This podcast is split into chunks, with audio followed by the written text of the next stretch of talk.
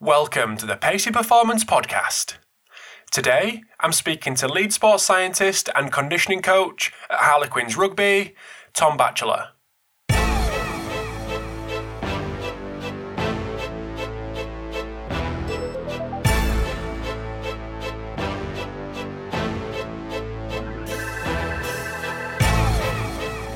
Tuning in to episode 236 of the Pacey Performance Podcast. So, I'm absolutely delighted to welcome Tom Batchelor onto the podcast today. So, I was lucky enough to host a panel at the Kitman Labs Performance Summit in London a couple of weeks ago and met Tom for the first time. And given that meeting and given that panel, it was an obvious stalking opportunity for me to, to collar Tom and ask him to come on the podcast. So, in this episode, we discuss everything from monitoring to conditioning in season to readiness protocols and how they use and maximize uh, the Kitman Labs system. What was also super interesting in this conversation with Tom is his background coming from uh, an investment banking background. So it was really interesting to get that take and how that them skills developed in that environment have been able to transfer to his role as lead sports scientist at Harlequins, and something that it sounds like he is very much in demand for, given that background with some of the commercial partners over at Harlequins. So it was really interesting to get that take from Tom. So whether you're involved in rugby union, rugby league, football, or any other sport, I'm sure you'll love this episode with Tom. This episode of the Pacey Performance podcast is sponsored by Hawkin Dynamics, the world's first wireless force plate testing system. So, the Hawkin Dynamics system is built around what coaches want so they can test in the real world and not just in the lab.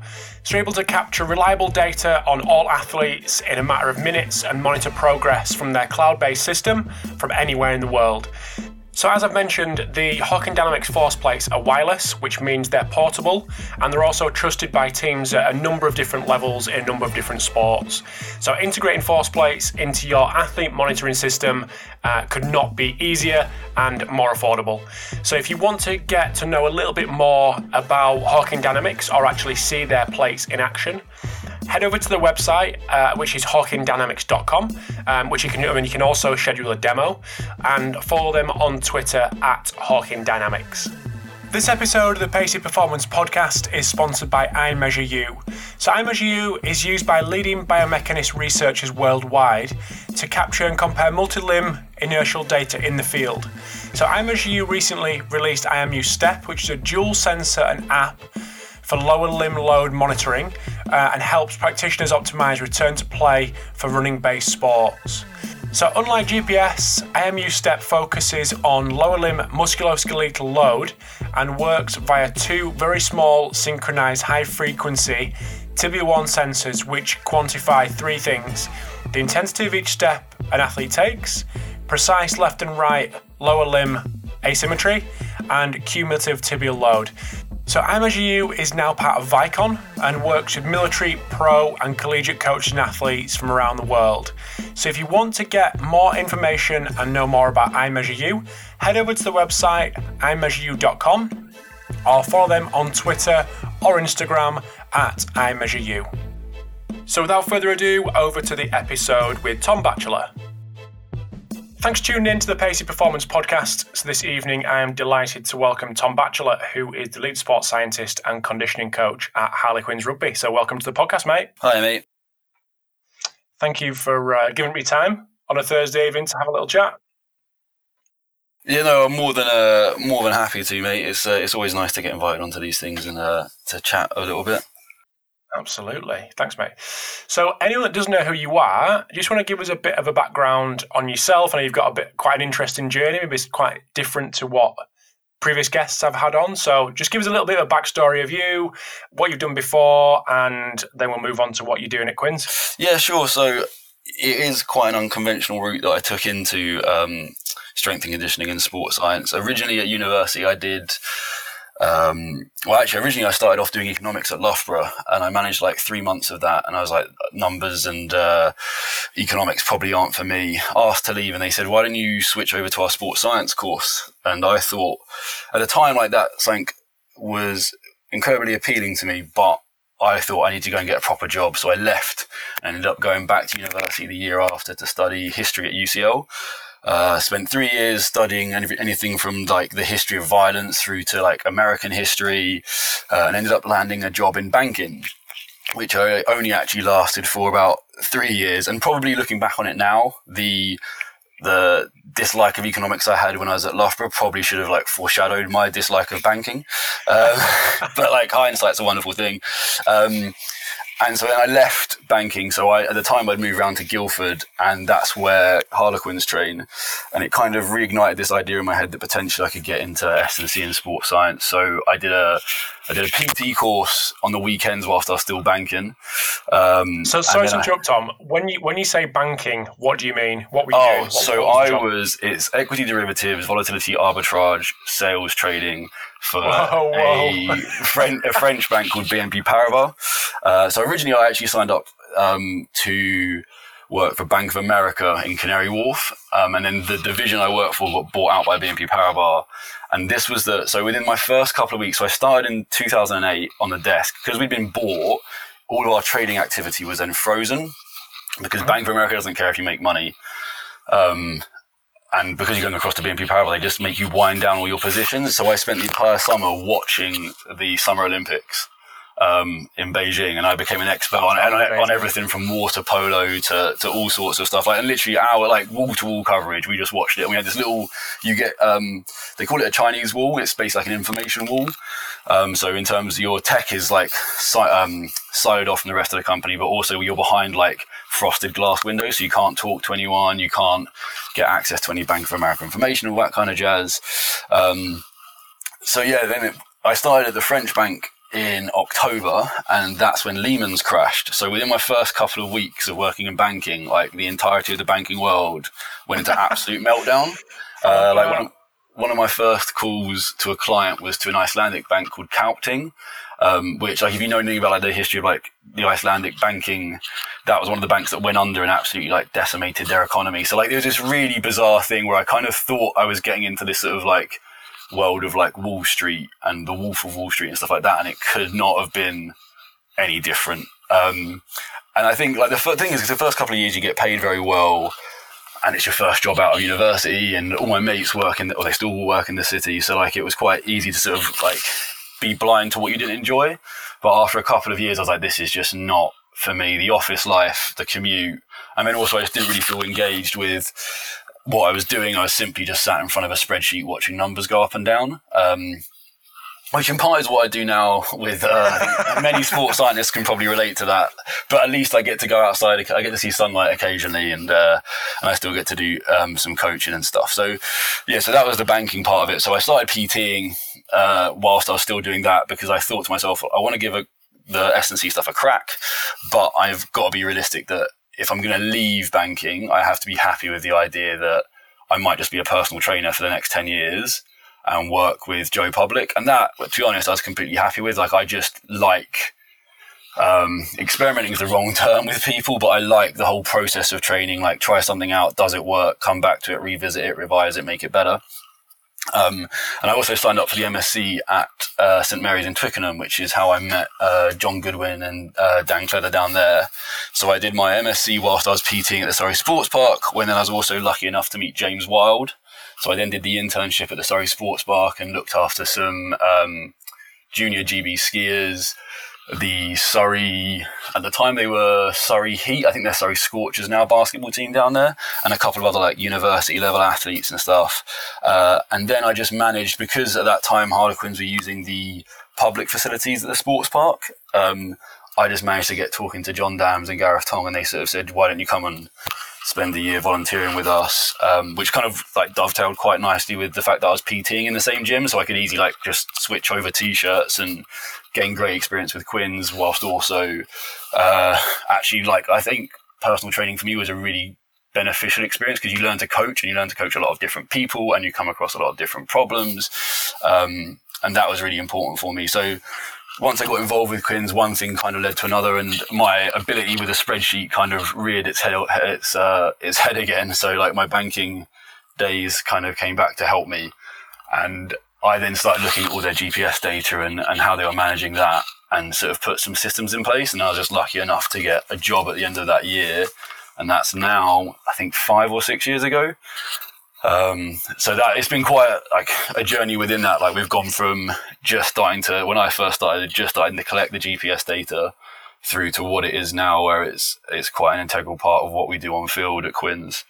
Um, but yeah, I was just really, really lucky the whole way through from the minute I left banking to sort of go to somewhere like St Mary's to get a really good academic um, grounding, and then also meeting people like Wildy, and then um, Andre Quinn, who was at Quins, and then Gaz and the rest of the guys who are still at Quins. Like it was really fortunate for me to sort of land in that kind of a place because it I was given enough responsibility to learn enough of stuff by myself, but also like enough support to kind of be guided, which makes a massive difference. Um, so yeah, that's that's how I've got to where I am really, from from history to banking and everything in between. Nice. So just out of interest and for my own kind of selfish um, interest, I guess, what what kind of hours were you doing at the banking? Like, oh, it's obviously it's played out as if it's like a twenty four seven thing, and you said you get paid reasonably well. What were the hours like, and is that does that kind of live up to the, the, what everyone perceives? And what would you get like leaving university into that kind of in terms of salary environment? Yeah. So no, no. So like it's uh, the hours like you'd expect it to be at your desk by seven, uh, and you'd probably sure. be sat at your desk until at least six or seven. Um, right. The thing is with that is like because you're dealing with uh, so a lot of the products you deal with in derivatives are like OTC products, which basically means that they're not potentially traded across a market. Like you'd have heard a lot of stuff around when the crash happened, like ten years ago, eleven years ago. There was loads of um, discussion about the regulation of these OTCs, and some of them now are regulated, etc. But basically, what it means is that they can be traded anytime, like around the world. So it's a twenty four seven market. So you have to be at your desk in case something kicks off. So when it's like seven till seven sounds long, but sometimes some of those hours can be very, very quiet. Like in the summer when everyone goes away, especially in a French bank, when the entirety of the country goes away, it is very, very quiet. Um, I had a lot of American clients, so I was really quiet until about midday, and then it would all kick off. Um, but that had like a lot of benefits for me because it meant I got to travel to New York quite a bit. Uh, all of my clients loved like college football and stuff, so it indulged my interest in sport quite a lot in terms of like building relationships and stuff like that.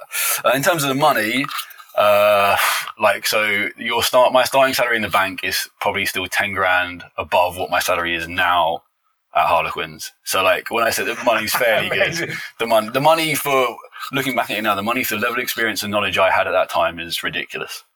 Yeah. Uh, the the I'm not knocking grad schemes at banks or saying it's wrong, but like it, it is it's like any marketplace. Like that's the going rate, and that's what they'll pay, and like you get a gold, a golden handshake, which I'm not sure is the the correct term, but they they'll pay you literally just for, for saying yes for the first six months.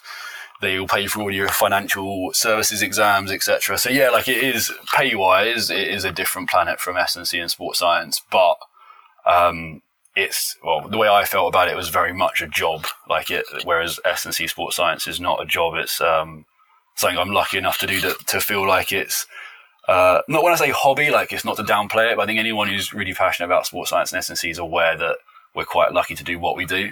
Um, of course so yeah it, you, yeah very different worlds. You take the hit for that. Yeah. Oh yeah exactly yeah. I was miserable so now I'm much happier so that's that's a, a big positive. Absolutely so let's have a little chat about the journey because, sorry, chat about the journey, as in your journey, but journey to quantify training load because that's a big part of your remit as yes. um, yeah, in your position at, at, Quins. Do you just want to give us a bit of an overview of of that journey over the last five years and the, kind of the questions that you've wanted to answer, whether that be you personally or coming from a coach's point of view or the staff member's point of view, and then we'll have a little bit of a deeper dive into the GPS stuff. Yeah, sure. Yeah. So I think um, my journey is probably fairly typical in that, like I said, like I kind of got um, a job because I could uh, warehouse, interpret, analyze all the GPS data we we're getting, um, which is a benefit for me in terms of getting a job, but then probably led to some pitfalls early on in that because as a sports scientist, S&C coach, whatever it is, you're given this box of GPS units and they're like, right, go and quantify training. So your world becomes the GPS in terms of a method of quantifying training. Uh, and initially that seems like a really uh, good idea. Like, you know, it gives you its velocity, accelerations, etc., etc. But obviously the more you dive into it and the validity of certain measures that the unit kicks out, you're kind of then left with uh, velocity based measures. So, like, you know, cutting up whether it's absolute bands, relative bands, however you cut up your bands, you have these sort of buckets of distance um, that you get off the GPS. And, like, really quickly, you realize that in rugby union, that's a fairly imperfect way of quantifying the training stress. Um, just in terms of the problems with like velocity based quantification, you're always assuming that every slow meter is an easy meter. And that's hugely flawed in rugby because obviously, like mauls, scrums, and lots of the uh, high impact movements occur or they create like a, a, slow velocity trace because obviously two bodies collide and slow down. But yet, that's probably one of the most injurious and uh, fatiguing elements of the game. And then next to that as well, you've also got the problem that someone can be trying to move really quickly, but because they're so tired, they're moving slowly. So, like, if you set someone off to run as fast as possible, for for six minutes. They'll start off at a sprint and then end up like dropping down to a walking pace, but they'll be trying to move as fast as they can when they're at that walking pace. Now, your GPS system is going to tell you that that walking pace is easy, so it moves into your whether you term it like non-meaningful or like below mass or like below jogging speed, whatever, however you've chosen to, to cut up the GPS, like that now gets put into that bucket. And like if all you're looking at to quantify training is those numbers, it's really, really flawed. Um, so over that time, we've obviously evolved to go from using GPS, then using heart rate data, but obviously that has some inherent flaws in it as well. And now where we're probably at is we're using all the video, footage has always been captured by our analysts, and we're using that for several years now in conjunction with like tackle counts, uh, dominant tackles, all that kind of stuff. So you can start to quantify what fitness really is for the sport.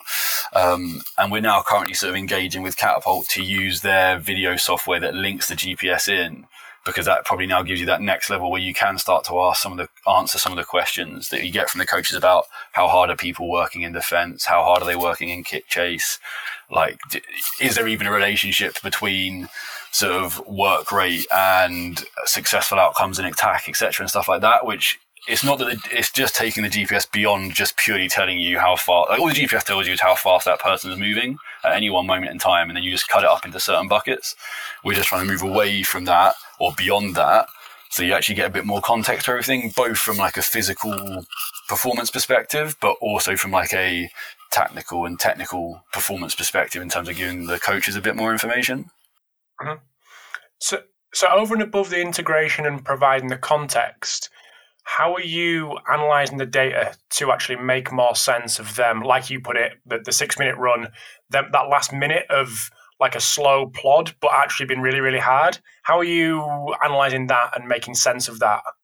Uh, so that is very much our, our, work in progress. So a lot of it, to be honest, at the moment we use a lot of video footage and we try and tie in with what the analysts do. So like, I think most rugby union teams and probably league teams as well, to be fair, work off of some sort of like uh, like time to feet kind of metric.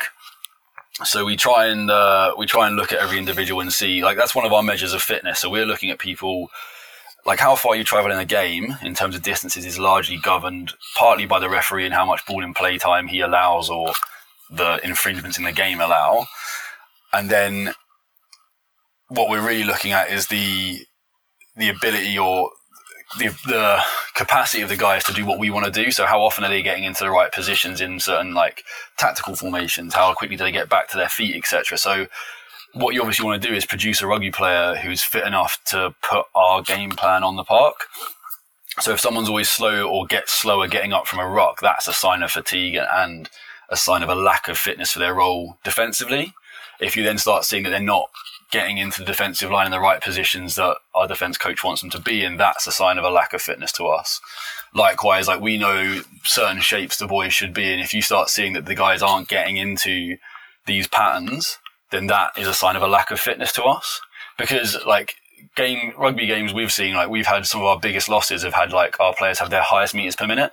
So meters per minute has become a really poor score of fitness in terms of like suitability to be successful in a task. It just tells you that they've run a lot because they're chasing their tails. So we're just trying to move beyond that model. It's not to say that that high meters per minute doesn't mean that that running is not fatiguing. Like certainly it is. It's like one part of that puzzle. But we're just trying to use the video footage now more to inform what we're looking at so we can start answering those questions like who are the guys who are never out of position, always back on their feet, and their fitness is not costing them any, or us anything in the game. Does that make sense? Yeah. So So if you if you put in obviously uh, doing well, put in context around the workload that these guys are actually going through. But what what numbers are you actually referring to and using to paint the picture that's not painted in just watching the, the game? Uh, Does that make sense? No. So, what do you mean? Like, how do we use the GPS or? Yeah. So, what what metrics are you actually looking at? Are you kind of hanging your hat on certain things, or are you using the video and then using the numbers to kind of back up what you see on the video rather than the way around? Yeah, so I think the the thing we find is you can see that certain guys. So what we do is we have them split into to, to go the whole way back. Our GPS is split into absolute and relative bands. So the absolute bands give us an idea of like performance, like a fitter winger can probably cover more distances above five meters per second. Um, and if a guy can cover less than that, then it's suggestive that he can't do as much of that workload potentially.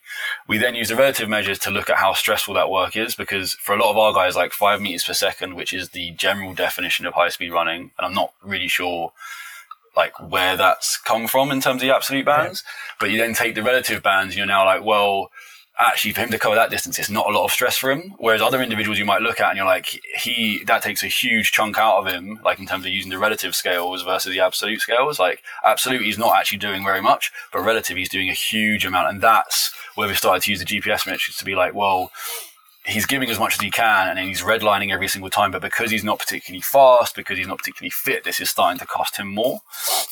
And then when we use the video footage, because what we see, and I remember seeing it really early on when we had players like Nick Easter playing for us, is there some people who are just very efficient rugby players. Like there's that quite famous uh, thing with LeBron James where it turned out LeBron James in several uh, playoff series was running the least out of anyone on the court, but he's clearly one of the best players to ever play the game. And that's one of the traps that I've always been mindful of falling into with talking to the players and also to the coaches is where I don't believe, and sometimes I see again, you're sort of judging people off of Twitter, but I'll see people put up these sort of graphs and metrics where they're like, yeah, high meters per minute and high ball involvements. Now, the high ball involvements, I, I kind of understand. I'm like, you want to get your hands on the ball more often. And so long as they're positive impacts, because no one, like getting your hands on the ball more often and going backwards is not a good sign. Getting your hands on the ball more often going forwards, that's, that's the kind of player you want. I don't know then if the meters per minute actually matters that much in terms of like, oh, he runs loads, but he doesn't do much. Like that's useless to everyone. And we've seen with some of our players where our uh, high level guys potentially run less, but they're way more effective because their positioning is better. They read the game better and they just, they have greater impact. Um, and we've seen some individuals, some young guys who've come in who are, uh, very fit, and actually their meters per minute over the games has been quite interesting over the last couple of years. You watch some individuals and their meters per minute per game come down, but they became way more effective players because they're no longer like a uh, rabbit is the, is the wrong rabbit in headlights is the wrong term for, for one of our guys. But do you know what I mean? Like the, when they first get into mm, the first team yeah. squad, some of them are just running everywhere, just trying to cover everything. Um, and I think actually looking at the effectiveness of their play gives you a better idea of fitness because fitness is suitability for a task, right? So we're looking at it being like, we want guys who are really, really fit, but actually when they play rugby, they're where they need to be when they need to be there and their fitness is never letting them down. Um, and likewise with like our outside backs and stuff, when they get their hands on the ball, we want them to be fit enough that they're fresh enough to be fast enough to beat their opposing man. And that's kind of like where our, our ideas around, um, fitness and conditioning really come from. So how are you quantifying? Are you using the the uh, the units to quantify the, the real tough parts of the of the game that really take out the the guys, as in the stuff that's like collisions or the the stuff that is actually static? No, because we just we don't find it to be particularly reliable, to be yeah. honest. Okay. Um, so we use that's where we rely on our analysts. We go back and see how many scrums they were. We include resets. Every individual that gets logged. We then just look at how many tackles they've made, clear outs, carries, etc. The success rate of those as well. Because obviously, what you want is a guy like so Chris Robshaw was the best example where he'll make like sometimes well over 20 tackles a game, but and all of them will also be dominant or effective, however we want to term it. Um, and that's what you want.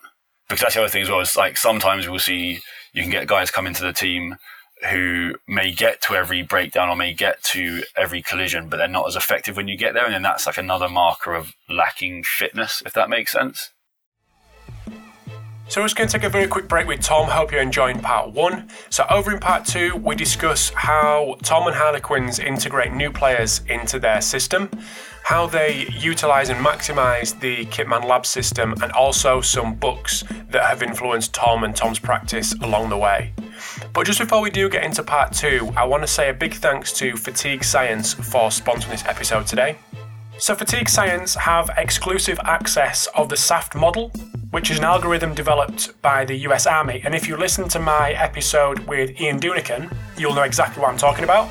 So, the SAFTE model analyzes uh, a number of different factors in your sleep history to predict your fatigue for the day ahead. So, the alertness score indicates fatigue predicted effects on your reaction time, your lapse index, your mental output, all, all things that are obviously essential for the performance that you're going to undertake that day. So, as you can tell, it is much more than a sleep tracking device. However, it is a sleep tracking device, but not only does it track sleep, um, it considers the time you went to sleep, how well you slept, how much sleep debt you have, and even your local sunrise and sunset times. So, a really impressive bit of kit is the ReadiBand from Fatigue Science.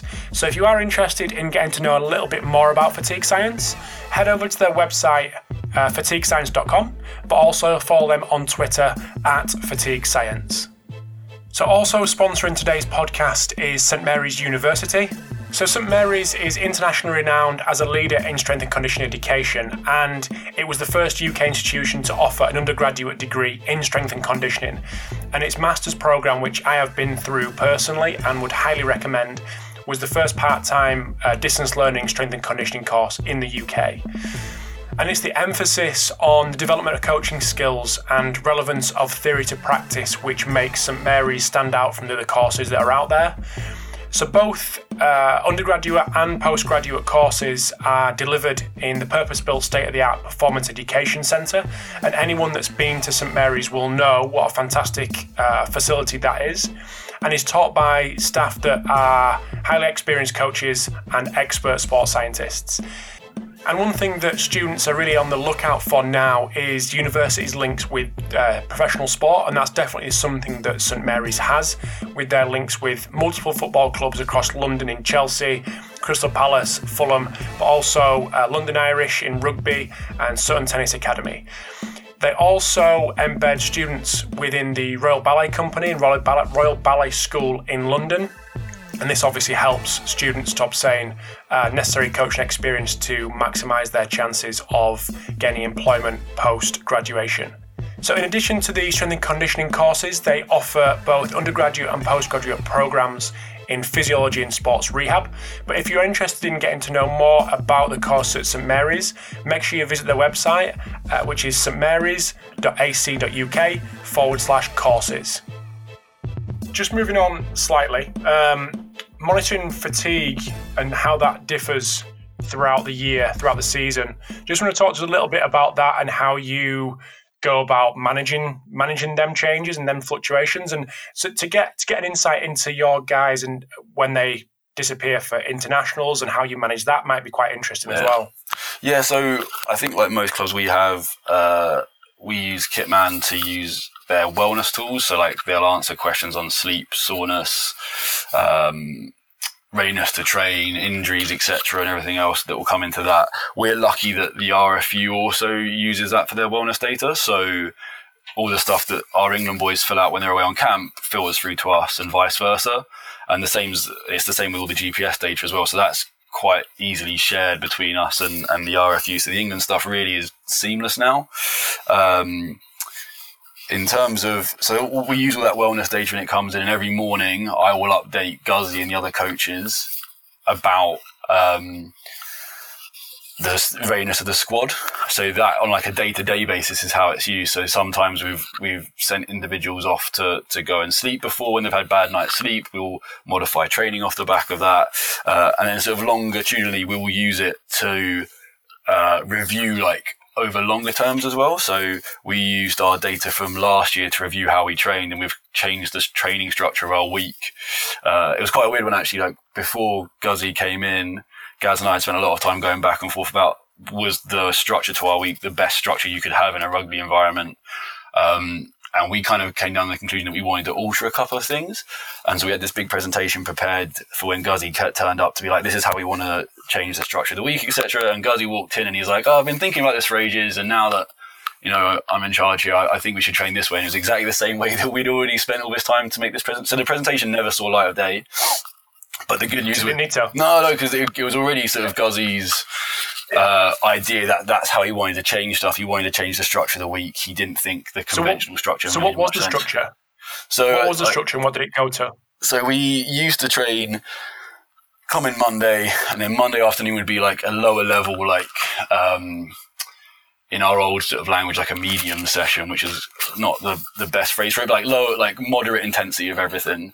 Then Tuesday, you'd have your double days, your traditional like units in the morning, where the forwards would go through scrums, lineouts, etc. And then you'd have a harder session in the afternoon. And that would incorporate conditioning games and put the boys under some duress. You'd then have Wednesday off. The Thursday session would then be slightly shorter uh, and would more be geared towards sort of like tactical preparation for the weekend. Um, and then the Friday would be a team run. Then we'd play on a Saturday. Now that's obviously like your, your typical seven day turnaround. So there were some changes when it became six days and stuff. But what we basically started to think at the back end of last year is that Tuesday just wasn't the best place to have your hardest training day. Um, I think obviously it came about because Tuesdays seems to be the first day that's furthest away from the game, uh, the next game, for you to be able to train hard. But we were just seeing from like our wellness data and chatting to some individuals and Guzzy from his experience of playing and then also obviously coaching at, at England and stuff and chatting to lads there was that actually you're probably fresher by the Wednesday, but for some reason there was kind of this convention of having Wednesdays off. So we moved to having um, Mondays basically became like a really low key like installation build day is what we term it in our language. Uh, then Tuesdays was when you started to install you started to build on what you'd install on the Monday and sort of speed it up, but you gave plenty of rest to the guys and the forwards would then get their time to go through all of their set piece stuff. And then the Wednesday was really when we will put the guys under some kind of duress. So we'll, it's a hard session. It's very short, sharp, like 45 minutes tops. Um, but it'll be real condensed. The running demands are way above a game. Uh, the density demands are way above a game. There's uh, contact elements involved in that as well. And mean, the Thursday would be off. and then the Friday is like a, uh, well, you've probably got like 12 minutes of forward stuff and then like 10 minutes tops of what we term a sharpen, but it's essentially a team run before the, the day. So it just means that when you're going hard on that Wednesday, the guys are way, way fresher. And there was like obviously like it took a while for everyone to sort of adjust to it just for like terms of general patterns. But once we got into the flow of it pretty early on, we've we were chatting about it the other day and we were like we, we wouldn't change back. It, it works for us. I'm not saying it would work for everyone, but for in, in our setup, it works for us. Um, and it's it kind of led into the so I'm started doing a professional doctorate up at Liverpool John Moores with uh, Barry Drust, and nice. it's around tactical periodization in rugby. Uh, and it was quite nice. Again, like it was quite nicely timed that literally at the time when we were having all these thoughts, Guzzy rocked up with the same kind of thoughts, and he's having spent time at England and stuff. He's he's very much of the mindset of uh, using like a, ta- tactical periodization. Obviously, covers like a multitude of of sins, but going that way about it and really trying to accentuate different tactical and physical demands throughout the week to kind of do them at the best place during the week physiologically as well as tactically and technically. So just going back to the readiness stuff, what um, what are you getting the guys to do to give you that that kind of information? Just questionnaires, or is there other things involved? So at the moment, it's it's um, it's all subjective because um, we just find we when I first started, we had we utilized uh, the Omegawave, so looking at HRV and all that kind of stuff, and we just found with our population and in our setup, it just didn't give us any real meaningful information. To be honest, I'm not saying it never will. I'm sure, like in my mind, like more aerobically demanding sports or sports like triathlons, cycling, uh, like potentially AFL football, etc. You could probably get a lot more mileage out of it because the greatest stress on the body is from like the aerobic system in terms of what they're doing. Whereas in rugby, like all the fatigue in rugby union is just driven by the collisions. Like they don't, when you look at the GPS statistics, they're not actually that, um, impressive in terms of, of what they do, but it's the collisions, it's the scrums, all that stuff that takes it out of you. Um, so we just found that using something like HRV wasn't really very useful for us in that setting. Um, and then subjective, we've, we've found that it's worked for us. I think early on, and it was all on me, like I made the mistake of, I think when you come from a banking background, like you kind of just think, well, data comes in and everyone presumes you don't ask for data unless you're using it. And I kind of missed the point that if you don't communicate, and you hear everyone say this, so it wasn't like I had this like revelation and discovered something that no one else ever thought. like you hear everyone say it, like if you can collect wellness data, make sure you go and talk to them. And I, I just did a very uh, poor job of doing that at the start. And now we make a big point of going and talking to them, and Guzzy will talk to them about it, and that all that kind of having the coaches on board with it as well makes a massive difference because obviously the guys then see the reason why you fill it in. Uh, and they see the changes that come off the back of it. And, and like even like last year's wellness data, we used that massively as our case for changing the training week.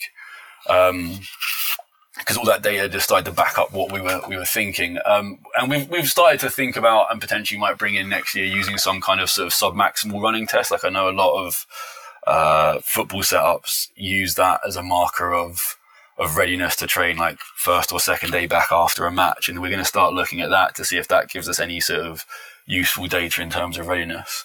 Um, but aside from the wellness questionnaires, we, we, we know the downfalls of the subjective nature of it, but we're happy with those downfalls and it, it works really well for us.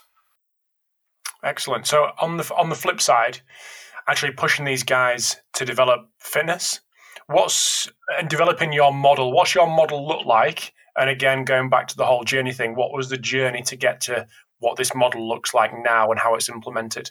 So I guess it's it's been a huge sort of collaborative process. So like myself, um, Gaz Tong, Adam Bishop, Ed Lee, Al Barnard, and then Tim Hall, who's gone off to, to England. Um, we've all played like a part in how it's developed over the years. Um, and when we first started off, I think it was, or when I first started off, it was very much based sort of around that Charlie Francis model of like tempos, etc., and everything else like that. And we used to have a fair amount of sort of uh, off feet kit involved as well. And I think what I've learned over time is that, um, and it's something that I think actually probably changed quite early on because of the experience of guys like Damsey and Gaz was that you're I find it strange when anyone's tied to like one method when they're like, oh yeah, all my guys do Charlie Francis's extensive tempos or all my guys do MAS because surely in like a squad of 60, you've got such a variety, especially in rugby union, such a variety of demands. So like the difference between someone's max speed and their MAS speed can play a large part in determining how stressful a training modality is. Um, and that sort of brought us around to this idea where rather than just being like this sort of like here's our system of one thing our system now is very much like a sorting hat in effect where you're like well you know you know you'll take his max speed we'll take his MAS speed that we, we take from our one of our preseason fitness tests I mean, you're looking at the percentages of that. So you, you know, you quickly realize that for some guys doing extensive tempos at 70% of their max speed, does sort of fall into that area of like 100 to 130% of MAS versus some quicker guys like that's actually way way above so like that extensive tempo becomes way more stressful to them because they're way quicker and then how you structure that varies so our, our model has very much become like we have like a, a menu of of options and we have an idea we try and categorize the guys into what each individual needs rather than just being like right we'll take everyone's scores and now we'll do MAS 15 on 15 off for the entirety of the year, and that's how we'll work it. Because we just found that it, there were too many times when you would have non-responders to everything. So I guess what we've kind of tried to evolve is like a thought process where we go like, if this guy is this, then he'll probably respond best to this at this time of the year, versus a carte blanche, like a blanket approach to everyone. Yeah. So how how does sorry to interrupt again, but how does that play out with new players? when they come in? Do you again just bucket them and just think this guy fits into this uh, category, therefore we think this? I guess it depends on when they come because obviously if they come in early in pre-season, they'll go through the same battery of tests as everyone else, and then you are working off of certain assumptions. So like if he's you know, like he, he looks fairly similar to in terms of like his outputs, etc. as another guy we've had, then he'll probably move into that group. Um, and then over time, like, you know, most guys we have will be with us for at least two years. Over time, you get a fairly good idea of where they're moving to and what, and what they need to work on. Um, if someone comes in mid-season, that then becomes like a, a much harder process because you may not have the same windows of opportunity to get that kind of information off of them, and that's when you do start working on assumptions. And that, like to be honest, that's when you do start to have to sort of um, make certain assumptions and see how they play out, and that's way more. Being honest, like that's way more hit and miss. But generally, when someone comes in in middle of the season, you're not going to have to work on their fitness so much. They've probably come in mid-season to cover an injury, and therefore the first pressing need isn't to get them fitter. It's for them to play. And like when someone first comes to us, because some clubs, you know, we've got very good relationships with, and we'll actually get all of his data from the past six weeks. Other clubs, that's just not always possible. It's not that people don't want to share, but it's just not always possible depending on where that person's come from. Um, we all then, you know, you then have to kind of tread cautiously because you don't know what he's come from exactly. So we then just try and make sure that the rugby takes the priority, and then we just add bits over time as and when it seems to work. So in pre-season, that guy's come in that t- that testing that battery test to give you the information that you want. What does that look like? Um, so we will we currently use uh, like a Bronco test, so basically like a 1.2k shuttle test. Um, which and we've we've we've tried stuff before like a six minute run etc and other other uh, testing row uh, testing batteries. And we just found that the Bronco test has a good competitive element to it as in that it's a race to finish. Uh, it still lasts a long enough duration that you get a good idea of what their sort of uh, capacity is over five six minutes whether you want to call it aerobic capacity per se is, is probably slightly debatable. And then we kind of just feel like that when we compared it to our six minute run scores from previous years, that actually you see quite a high correlation and it, and it does make a lot of sense to us to then use that because of its change of direction, nature, etc., and everything else. Uh, I mean, in terms of like determining their max velocities, the boys will wear their GPS units for everything they do throughout the year, and that includes the speed program. So as and when each individual works up to their sort of max efforts, that's when we'll capture the max velocities. But obviously, those guys that we've had for several years, we've got all of how their max velocity has changed over the past. Well, however long they've been with us in the last six years, uh, and so that starts to form part of their profile. Uh, and then Just we start. remember. Oh, go on, mate. Sorry. No, no, no. And then like, on top of that, like obviously with new guys you don't have this data with, but the guys that we we start to sort of look at contact fitness, like time off the ground, etc., and stuff like that, to give us a greater picture of where they need to go to. Because obviously, not all of it is purely about uh, the running side of things. Like some guys just need to become bigger, more powerful, and so like that's taken in the entire spectrum of things in terms of where we then direct their training. What I was going to say, and sorry to interject again, but one thing I wanted to ask you about while it was on my mind was, and this is based off our initial meeting, which was a couple of weeks ago, and you made it very easy for me to follow my words in the uh, in the panel for Kitman Labs, and it was just to get an insight into how you're using and how much depth you're going into with Kitman to make sense of the amount of data that you collect. I know this is a bit left field from what we've been chatting about, yeah. but I just thought I'd ask it now while I remember because I think it'd be it'd be really interesting. Just given what kind of what Kitman are trying to do with you know with their product to try to offer more insight rather yeah. than just collection of data. So it'd be interesting to get where that fits at, at Quins and how you're working with them to, to get what you want yeah. and what you need. So the thing that we'd probably flirted with Kitman for several years. Like I remember talking to Stephen Smith like when I first started, and then we only really came on board with them last year. So it was a good like five year courting process, if you want to call it that. um, and I think for us early on, we weren't we weren't so attracted by the idea of like sort of arbitrary traffic lighting. Um, and it's like one of my like pet hates is that I think people often they I've had conversations with coaches before where they're like, oh, we just want like this one number to sum up their fatigue. And I'm like, that fatigue's just not that, like, if you give them that one number, we, it's going to fall down really quick because it's like a bad example. It's like scientism. It's a bad example of just science, not even science because it can't do it, but like people trying to use science to oversimplify something that's not that simple. Um, but what, when through our conversations with um, Stephen, like it kind of just started to evolve where what we saw Kitman as. And to be fair, what he was selling as was was a communication tool. Like everyone's so busy, getting everyone in the same room at the same time is a difficult thing. So having like an online online cloud system whereby people can go in and, and go through all the data, look at the data, interrogate it how they want to interrogate it, it just became a much easier way of warehousing and communicating data than we previously had. Because beforehand, like I would house most things on like obviously an Excel spreadsheet and I would then be the bottleneck because if Gaz wanted to look at something at 10 o'clock at night, he's having to send me an email for me to send him like the link to the Excel file because it was too big to put on Dropbox, and it, it just became like that, that, And that was the constraints you kind of had. And so we're like, oh look, if Kitman's there, you can now put all that stuff on there. And there's loads of stuff now that we still we're still in our first year of working with them, getting our heads around um, what what we feel we can get more out of it and where we can where it can't do potentially what we want it to do. Um, the alarm analysis has been interesting because it lets us look at things that we've potentially suggested as alarms and sort of realize that they're not because it's like very very quick. It lets you realize that some of your alarms actually aren't very good alarms.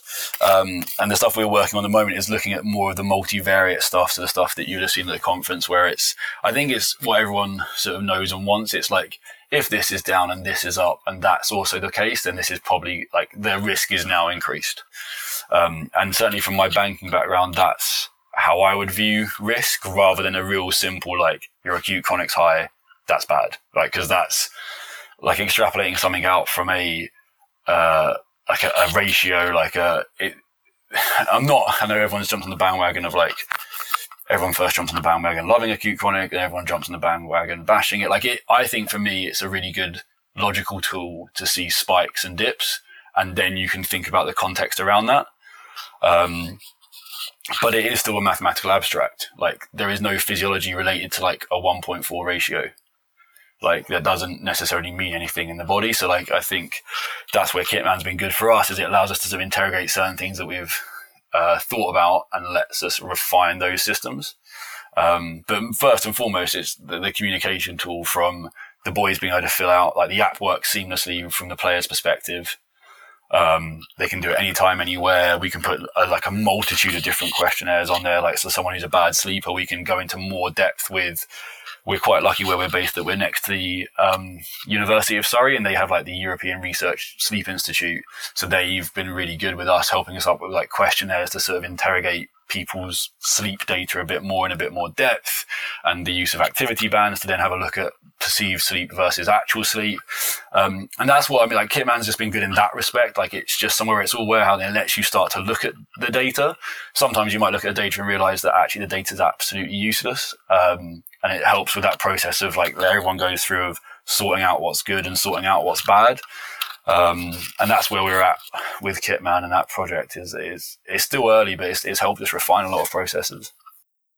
Lovely. And that brings me very nicely onto my final point, which was pretty moving back to what we chatted about at the start with your background in banking, which you've mentioned a couple of times, and your skepticism and problems with data that you may have come across or may be coming across um, at the moment. Just want to chat to us a little bit about that. Yeah, yeah, sure. It's so it's I I think the guys at work a will laugh because they I think they get fed up of me saying stuff about being in banking, so I can already hear it. I can already hear that I'm going to get the piss taken out of me come come Monday morning about this, and then also the fact that so I often go on rants about data and and stuff, so I'll try and make this less ranty. But I think the the thing that I find is the first step that everyone always talks about is interrogating whether data is telling you exactly what you think it's telling you. And I think sometimes, and I've been very guilty of this, of falling down at that hurdle. Like we are talking about the GPS velocity bands earlier and stuff like that. I don't think everyone ever really thinks of it that much. But I then think when you're using that as your one metric to look for uh, predictions of injury, like I, I, think it starts to become slightly flawed. And then um, it then becomes like one of my pet hates that's on top of that is when people start saying stuff like the science says or like Russian literature says. And I'm like, I don't know if you've read the Russian literature and science doesn't say anything because it's a subject. And the one problem you can see it, you know, like there's bigger social commentators than, than me who've pointed out the point this idea of like scientism and like when Michael Gove came out during the whole Brexit thing and said people are fed up of experts. It's it's kind of the thing that happens in sports science as well because everyone has their own papers that back up their own stuff, their own opinions. Everyone goes down this idea of being like science says this, science says that, like Russian literature this, blah blah blah. And I'm like, I don't know if you've critically assessed where this is coming from. I don't know why you think the idea of science is an authority figure as in you can cherry pick any paper to back up what you're saying. So that's not like if you're looking at like an academic marking scheme, that's not critical thinking. That's just telling me what someone else has said. Um, and that kind of applies to data. Like I, I was saying to you earlier, like I get asked by Quins quite often to present to our commercial partners, and they're quite often sort of saying like, "Oh, so how do you use AI?" Like, we don't use AI. Like we, we are, we are not at that level. Like the volume of data that we used to, that not me, but the bank used to handle daily probably trumps what we as a sports science department have ever handled in our entire time. So this idea that like you're going to go through the data and like sift it and throw it against the wall and see what an algorithm kicks out, like kind of unnerves me because I think you should have a, a well framed question first to interrogate your data rather than going through the process of like, let's see what correlates. Um, and you see a lot of that as well. Just, and this is across all the sciences that like you can see a lot of people with just bad correlation. And, um, Ben Goldacre, the guy who writes a lot about, uh, like the health service and stuff. So he's got a book called Bad Science and several ones that are a follow up to it. And he writes about this, like how you see the Daily Mail headline one day being like, dark chocolate causes cancer. And the next day it's dark chocolate causes uh, cures cancer. It's it's it's just I think a wider problem about people just sort of using science as this big justification without really ever interrogating the science behind it. Um, so that did actually become very ranty. So um, yeah, oh, I, I apologize. Uh, but, yeah, it's just it's one of those ones, and I think I, the way that I've I fell into that trap is I think because of my background, people are like, "Oh, you'll be really good at this. Here's some data. Go and find out how we win." And I was like, and, I, and, I, and, obviously, because, you know, I was relatively new to the field, you're eager to impress, you try and go off and look at all these things and like, does, you know, does the number of like the, the, the meters run on a Thursday correlate to when we win? And the answer, probably to most logical people who've been in the industry for a long time is no. Um, and because you're looking at the wrong thing, like there, there should, there, there isn't, unless it's a really excessive amount of running on a Thursday, um, that's not why you win a game. Like that's, that's not what the the problem is. So I just think sometimes the questions that are asked of data are the bigger problem because the data is inanimate, so it doesn't do a thing. It's the questions you ask of it that are quite important. What a fantastic way to finish off! A little, a little quotable, yeah, I, little phrase there. I love that. That's almost planned. I was trying to stay away from like soundbite stuff because that's my other pet hate. Is, is when nailed you, it. Yeah, God, I'm like my, I'm, the, I'm not, I've turned into the person I hate the most. I think that, that's a line from Batman, isn't it? I've, I've turned. It is. Yeah, that was class. I enjoyed that. Yeah, so, I'm gonna. Yeah, I've just written a note when that happens so I can rip that out and uh, share it everywhere. But you've you you mentioned Bad Science there. I did. I have enjoyed that book. That's um I think that's the first. Is it the first book that you read in the MSc? Maybe. Oh yeah, yeah. So I, am pretty sure John. I, I came across that because John and Dan put it on the reading list.